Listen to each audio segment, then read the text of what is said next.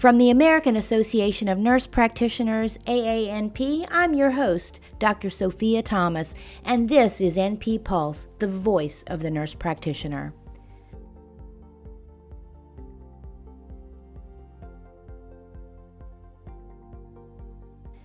Welcome to N P Pulse, A A N P's official podcast, bringing you unique nurse practitioner voices and expertise on issues that matter to N Ps and to our patients. Happy N P Week! We are midway through N P Week and the celebrations have been electric and rejuvenating. I loved seeing all the N Ps up early, cheering and waving signs on camera while celebrating N P Week on Good Morning America and the Today Show yesterday. If you were one of those N Ps, you get extra kudos from me. We are keeping the N P Week festivities rolling here on N P Pulse with another mini episode. Learn more about access to care from Doctor Nancy Rudner, an N P and associate professor at the University of Alabama in Birmingham, U A B. She will share her experience providing health care to patients in underserved areas, a topic that I am very interested in.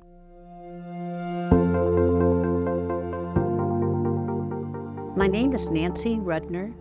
I'm a, I've been a nurse practitioner for many years. When I graduated, we, the market didn't know about nurse practitioners, and they said, go out and create your jobs. But I was fortunate to get a job in what's now a federally qualified health center. It was a community health center. And I've been working with mostly low-income, uninsured populations. I've been working with, um, re- more recently, I work at a free clinic for the refugees, undocumented, uninsured, anyone who needs care and doesn't have easy access to care. And that's why I became a nurse practitioner. So this allows me to do what I always wanted to do. I decided to become a nurse practitioner after living in South America for two years. Uh, when I came back to the States, I said, well, healthcare and education make a difference. I'm going to become a nurse. I'm going to become this new model called nurse practitioner. And I've had wonderful mentors.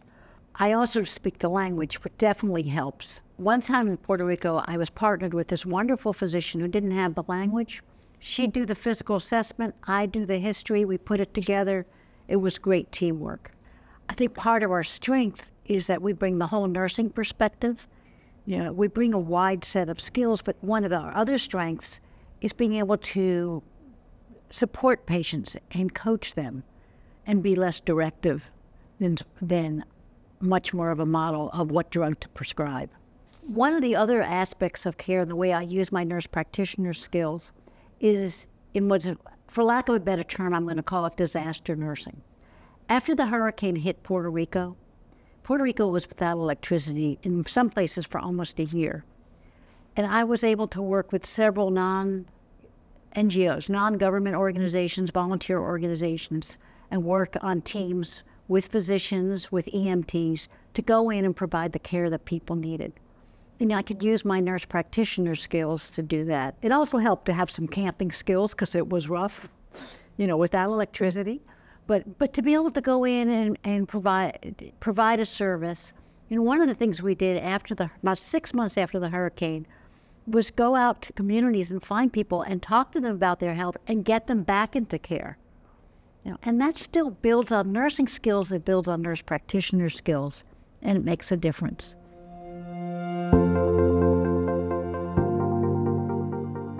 There's so many ways that we could serve the population in new models of care.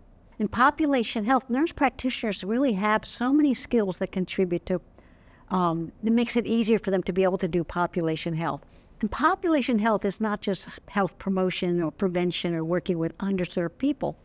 I used to also work, um, I developed a workplace health um, wellness center for a large corporation. The executives have a lot of health issues, too, as a population. Executive lifestyle is not necessarily that healthy, right? So think about different populations, and we can help those groups on a population level develop healthier lifestyles. We can get involved in city commissions, get sidewalks, you know, get lights at the intersections. There's many things that contribute to health and well-being, and I really applaud those nurse practitioners who've gone forward and done new models of care. And sometimes it, you've got to figure out a way to get paid for it. And sometimes it's grants, you know, or private funding to start a new concept. I did workplace health coaching, and I had an employer group. Employer groups hire me to work with their employees, so I could use my nurse practitioner skill set. But they didn't need someone to prescribe. They needed someone to give the education and guidance and support them so that they could understand their condition and manage their chronic conditions. That's a different model than what I call, you know, the, the chart in the door, see the patient in the ten minutes and do the coding correctly. There are many different ways that we can use our craft to make um, the world better, to help people enjoy healthier lives.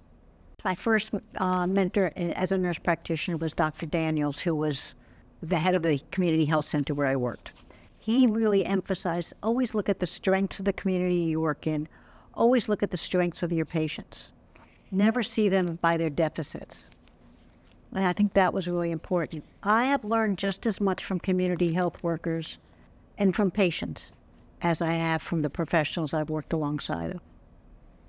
Part of being a nurse practitioner is being open and realizing we cross many worlds in a day, and we got to keep crossing back and forth. Thank you so much, Nancy. You've highlighted several amazing reasons why N Ps are uniquely positioned and qualified to increase access to care to patients. It's exciting to hear the ways that many N Ps are using their skills to reach patients, and your story is an excellent reminder of how far the N P role has come and how much further we still need to go to ensure that all patients have access to the high-quality, person-centered care N Ps provide.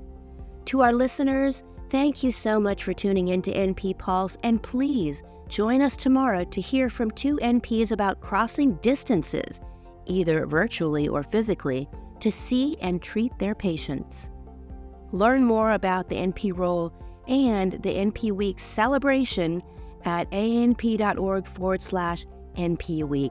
Happy N P Week.